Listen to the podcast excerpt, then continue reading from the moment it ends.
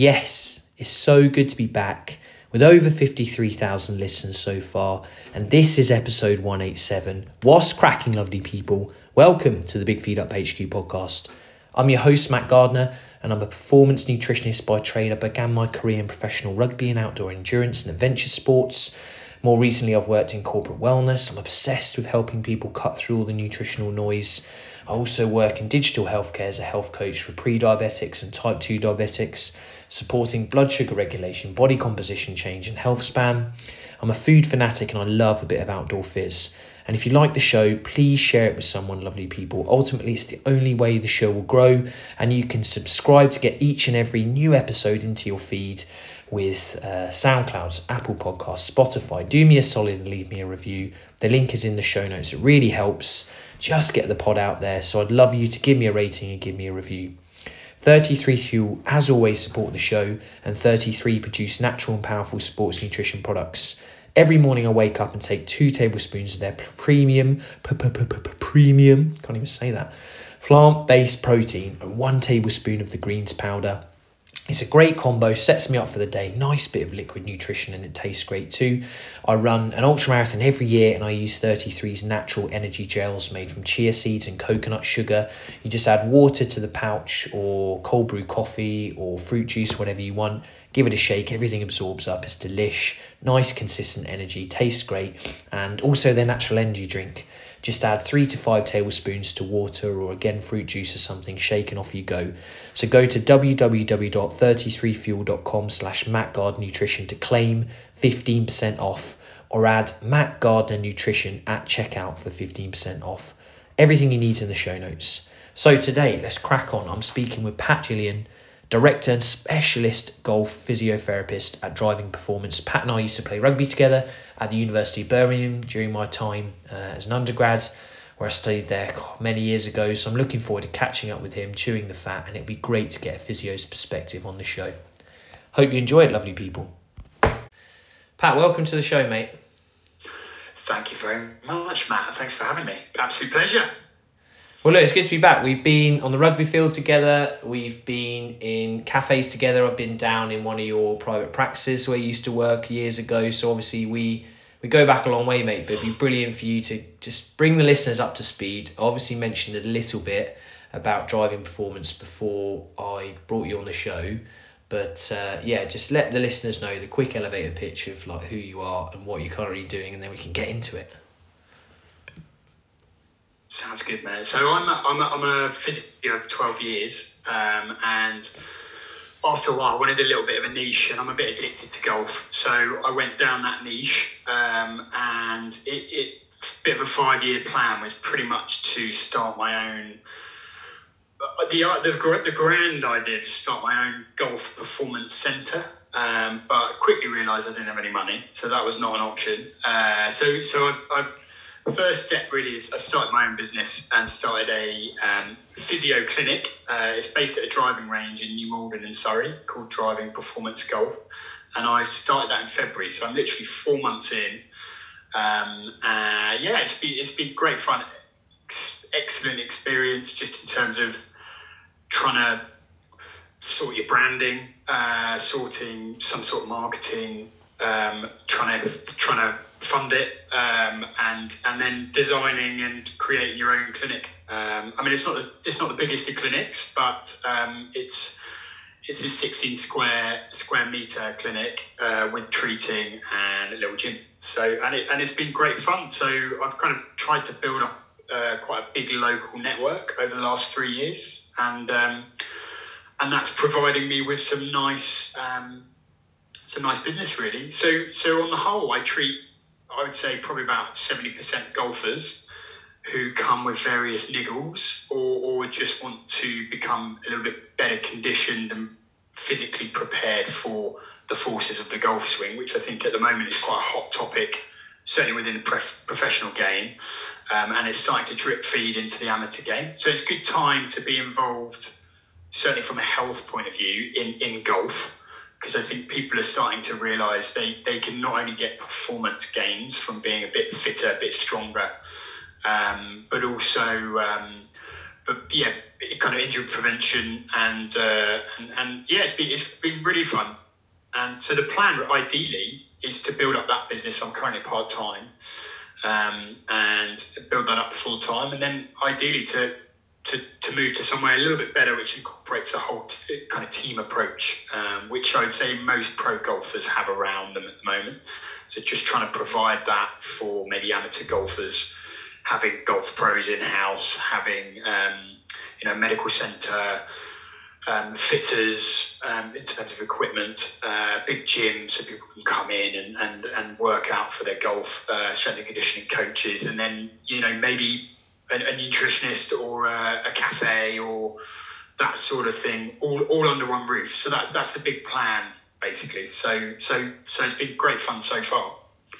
Wow, I mean, that roadmap sounds really interesting. And I think, yeah, if we circle back a little bit to how, because I like when I speak to you about things, obviously you're quite direct with, you work with golfers, but I think that conversation for people listening in physiotherapy, it's, yes, it's rehab, but it's also strengthening, uh, balance, quality of life, health, which I really yeah. like. So even if people are listening to this and they think, oh, I don't play golf, I think the value in speaking to someone like yourself is you take that thirty thousand foot view of the way someone moves and how they perform, and then obviously you've got colleagues, and eventually you want to build this one-stop shop place for anyone at any level of golf. Yes, I'm, I'm sure the performance end is important, but looking at that, taking care of someone's health through strengthening, stabilising, and just those conversations, I suppose, when they're in clinic with you as well, about about their overall well-being. So absolutely, and I think I think that's absolutely key at the moment. So so physio. Um, traditionally is a little bit kind of hands-on, it's quite passive, um, and, and sometimes can be what we call a little bit biomedical, so it's quite black and white, when actually when you're dealing with people and the body, it, it's very holistic. So so actually you've got to treat the person as as well as treating their goals and the body, but but they're all very much intertwined. So there's no point in, for me, just doing lots of hands-on manual therapy with someone, because ultimately, certainly for golfers, um, the, the, the force of the golf swing is about seven hundred fifty kilograms through the spine when you hit the ball. So it's a massive amount of forces that the average Joe are, are producing on their body. And a lot of times uh, when injuries happen, it's either through slightly overloading the system, um, having spikes in their training load a lot of the times, um, And, and as a result of that, really they have a, a body that potentially can't cope with that amount of volume and those forces that are just repetitive.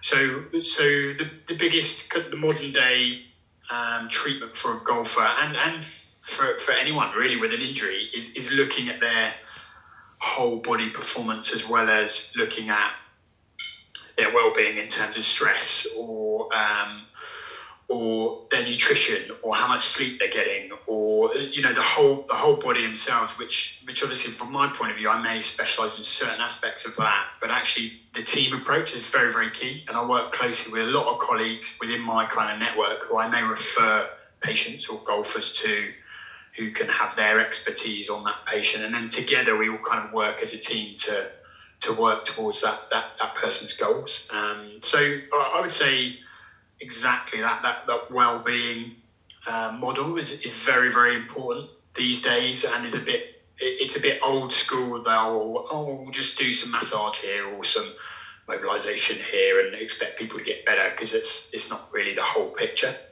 Yeah, of course. And everyday people, most of us sitting for a living, and then when they are getting out there to do some sport, or if they're you know in your case playing golf for fun or Uh, to perform, or they might just be doing it with some mates because it's something that people want to get into, instead of maybe meeting up and just getting battered all the time at the pub. You know, there's certain people listening to this that are transitioning from how do you do activities that are actually healthy and and fun, and not just always meet up and drink as groups of lads. And a lot of people that, you know, at my, especially my stage in life as well, something like golf. So you can resonate to it if you're listening to this and you think, well, I don't know, you know, would I ever play golf? How applicable is this conversation?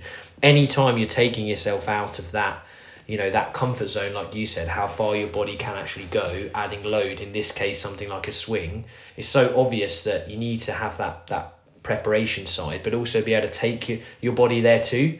it's like the running side I do. I do some long distance running. You know, I'm not the best runner, but you do the strength and conditioning side so that if your body gets into certain positions on trails, you can you can deal with it. You know, where my Absolutely. hips go or where my feet land or whatever.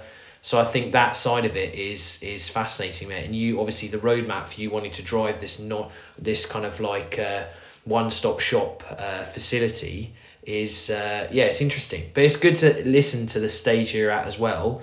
Trying to obviously pack the patients in, continue with your network of colleagues, and you know build. And it shows how much value you can add in that space, like you said. And and people can see pictures of it. If they, obviously, I leave information how they can follow you, look at the site, see your social media, and you've got you've got what rack in there, haven't you? So so yeah. people can do things. So I've got a rack, got dumbbells. Uh, we've got a lifting platform. Uh, I've got a bench, and then and then we have a kind of treatment area as well. So I mean, the thing at the moment, I'm, I'm doing part time in terms of this new business. So treating, ideally treating as many golfers, but I, but I also work in a clinic in Wimbledon as well, where I'm treating anyone who kind of comes through the door, really. So so I've treated treated multiple sports for quite a few years. Um, I'm currently doing a postgraduate certificate in, in strength and conditioning at St Mary's, just to ha- add that slight maybe strength aspect. I don't want to be an S C coach, but I think honestly physios need to know a huge amount more about how we get people better conditioned and, and better physical preparation for their sports or even just their everyday life. Like today I saw a lady who is extremely high anxiety, high anxiety at, mo- at the moment. She's she's fallen, she's had a nice bang to the head, she's got multi-joint pain, and it's and in fact, you know, she's not thinking about sports, she's thinking about the day-to-day, how could she cope with the day-to-day better. Um, so it applies to everyone. I think this whole picture of this holistic picture is, is absolutely key. And I think you've got to treat the patient as well. You've got to treat the person and the personality, get to know someone really, really well. And, and have that um, personal touch, because actually if, if there's no trust in that relationship, then, then realistically it's going to help each other with that be key as well. Yeah, definitely, mate. Your signal went off a little bit there, but I think you're still there. Um, so yeah, just to cover that off, I think you were talking about obviously trust, per, patient, patients' needs and things first. Oh, sorry. Um, you still there? Can you hear me? Way up, lovely people. I'll pause it and we'll be back. Right, people, we're back. Just bear with the signal side of things. I don't know what's happening this evening, but look, we'll crack on.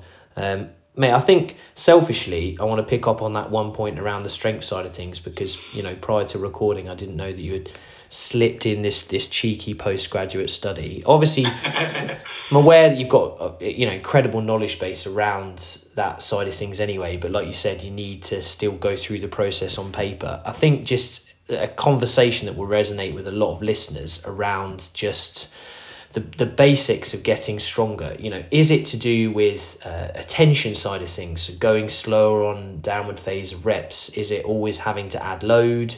Is it, you know, moving your body into different positions? You know, what for someone listening who generally wants to get stronger, um, obviously again you need to see the person and you have to have that that patient yeah. first need. But that side of things, you know, what are you starting to gather from that master's sorry from that you know course that you're doing from the strength element side that people can take some nice, you know, some nice tips from?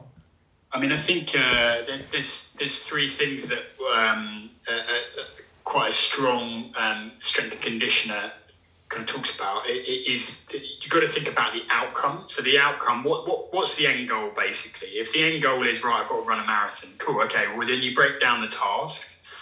The task is running, cool, what's involved within that task?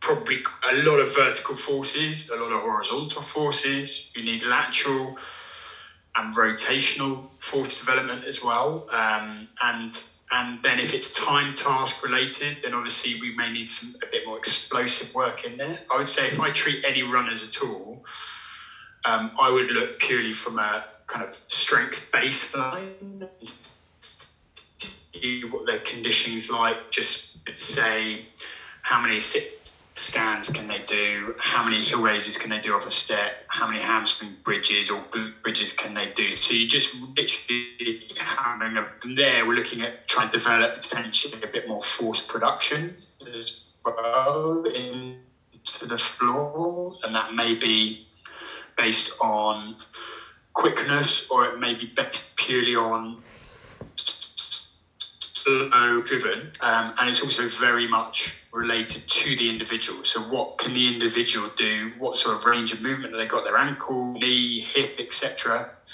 trunk, um, and and very goal orientated, as well as ideally doing some what is traditionally kind of called screening. So you give like a baseline of ring.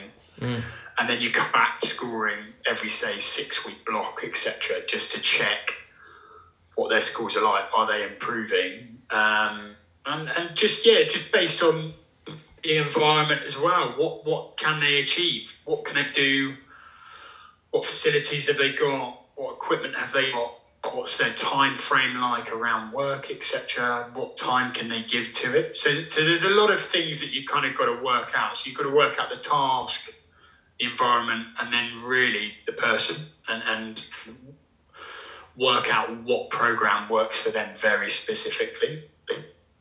Yeah, and I think that's that's the important thing of working with a professional like yourself, and why someone listening to this would do it from that needs analysis perspective. And what you're kind of talking about there is mm. that that task, that environment, that person, and I'd do it as well as a nutritionist if it's a health goal or a body composition goal or a performance goal. I have that like triangle of focus that I work on. So most people with me, yeah. they want they want the dot in the middle. You know, they want to they want to they want to perform well at something they're doing athletically, either for fun or uh, you know, seriously if they're paid. They want to look good naked, and they also want to, um, you know, they want to, they want the perfect diet to live forever. And then I have to find as a practitioner, yeah. which which one do you actually want, and let's move the dot closer towards there. Um, and then that's why, you know, the value of having someone in, if you call it a coach or yeah. a nutritionist or whatever, that's where I come into play. So it's nice to have. I'm not too sure if we if I've had that conversation before on the pod, you know, from the physiotherapist perspective, the strength side, and then what you do um, in a nutshell, and why people actually come to see you. So that was that was really useful, mate. I really appreciate that. Um, but I do want to... Well, it's a nice... I mean, your your analogy is nice as well in terms of the dot, because I think it keeps it very simple for the, the, the person who's involved. I mean, I, I have to say, I'm a physio, so I'm not an S and C coach. If if I've got someone who's pretty deconditioned, I, I feel confident enough to have a firm knowledge base of how to get that person kind of ticking in terms of their strength work or their resistance training. Yeah. But I would say if I if I have someone who's, say, a professional athlete who's got experience in the gym, I probably would look at my network and say, cool, I know an exceptional S and C coach who would be perfect for you, and I'd probably push them towards that person to, to really look after their probably a little bit more advanced um, S and C. Um, so I, I certainly feel like I, I have a definite ceiling in terms of my knowledge base and, and my comfort levels, my expertise. And I would say it, it's actually then really important if there are people around there who have way more knowledge than you, use that, because that's exactly what's going to get that patient better and stronger quicker. Um, so I certainly don't try and keep keep the patient. I'll, I'll probably look a little bit more from an injury perspective, and then and then move them on to a, a specialist. Like, I wouldn't even dream of giving nutritional advice, because from my point of view, that's definitely that's just not my area of expertise. I would send them to you, Matty. Yeah, but the interesting thing is, you know, you wear uh, a hat as well on the health side, and like you said, working in that practice in Wimbledon. But what I do like as well, you still there, mate? Oh, is he gone again, lovely people? Can you hear me, Pat? Yeah, I'm still here. Perfect. Yeah, what I was saying. Yeah, I can hear you. What I was saying from uh, from obviously the health side and the practice that you that you deliver in Wimbledon, you know, that's that side, like you said. But I, I am interested in how you have gone that that kind of inch wide, mile deep on the the golf side as well. So I know, you know, it's clear that you will refer when it comes to a strength goal. And like you said, if there's an athlete or if there's something that is outside your remit. But I do like how you have committed to, and there'll be people listening to this that obviously have a specialist area in mind, or or are working in that specialist area, and they're constantly weighing up, you know, do I go mile wide, inch deep, or do I go inch wide, mile deep? And and that's what you're trying to push, isn't it, with the driving performance side of things as well. So it'd be interesting to to get into that a little bit more. And um, you know, is that just from the passion of the sport and then marrying in what you do professionally? Yeah, like, how did that how did that occur? I think, it's, it, I think passion is something I, I really enjoy, that strength side, because I think your gains are a lot better, and I think the physio world is going down that route a lot, lot more, which it should do, because I think the gains, long term gains, realistically, you get a lot, lot better from from. resistance training to a certain extent, um, but I think the education part is key as well, um, and I think the golfing world as well, the network I'm in within the golfing um, arena is, is very S and C based, so actually the S and C coaches kind of run, um, certainly with England Gold, they run the programs uh, and the rehab programs, etc., so it's very S and C led, which I think is very forward thinking, um, so I think for physios it's important to have that breadth of knowledge but not necessarily expertise, um, and you and, and just knowing when when it's right for you to kind of get someone else involved, if that meant. um, hmm. I think it's tricky with the, the, the inch, inch wide, kind of mile deep, because I think there's not really a right answer, I don't think, with that. I think you can go down a rabbit rabbit hole and go super, super deep and have an extraordinary knowledge base of a very small sector. Um, and I, I think that's worth it. I think there are certainly people physio-wise who, who are just complete experts in one field and they only go down that route. Um, so I think it's, it depends on what you want to do. Like, I don't really think there's a black and white answer to that. Um, for me, it's it's just passion led. I just enjoy it. I enjoy training just from our rugby days. I think that, that was good fun.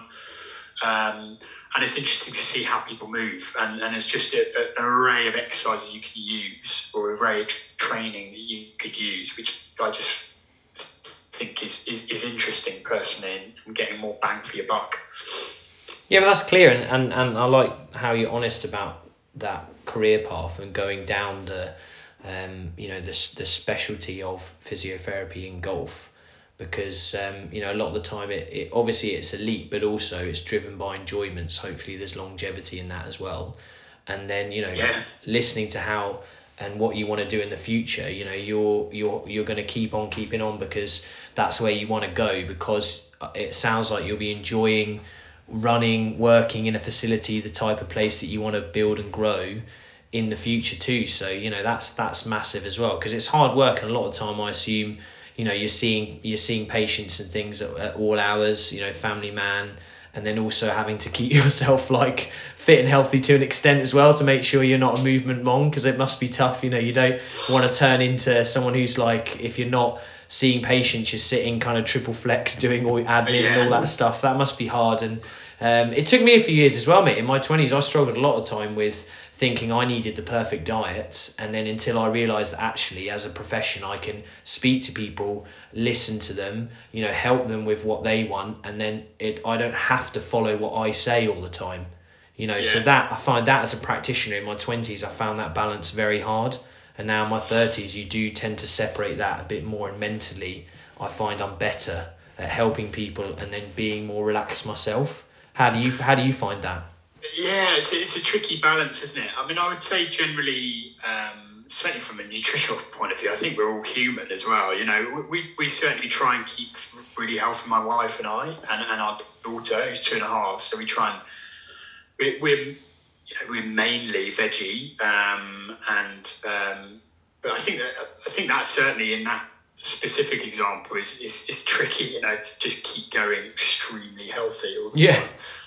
Um, and I think as humans, you know, there's there's not really a black and white way to live either. Like, if you're a professional athlete, I understand you've got to be pretty strict because it's your livelihood, um, and you've got to realistically be one hundred percent um, in terms of in terms of your performance gains and what aspects of those performance gains are going to are, are going to make that, you know, extra extra margin marginal gains, etc. But I think in physio, I think I, I do think it's important to just slightly look the part as well. I think you, I think it's important that you're engaged in in exercise, because actually um, the last place I worked, I worked with a few people who weren't that weren't that physically uh, involved in in kind of training or sports, and I think that does build a relationship with patients as well. They start to trust you if you know you know a lot about cricket or a lot about golf or, or loads about tennis, because they know you can kind of relate. But also if you if you're demonstrating exercises that you want them to do and you look pretty rubbish doing them,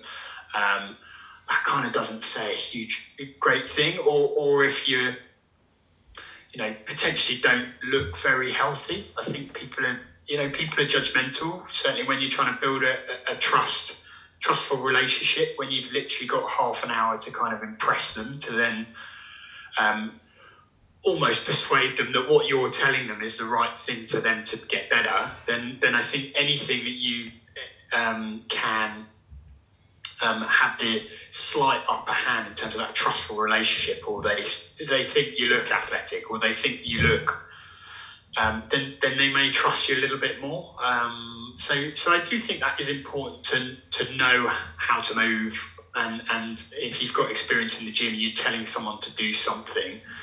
I, I think it is leading by example a little bit better and gains that trust. But but again, I think it's different. I, I'm certainly at the moment struggling for time um, in terms of doing uh, doing doing a, a postgraduate certificate, running a new business, being a dad.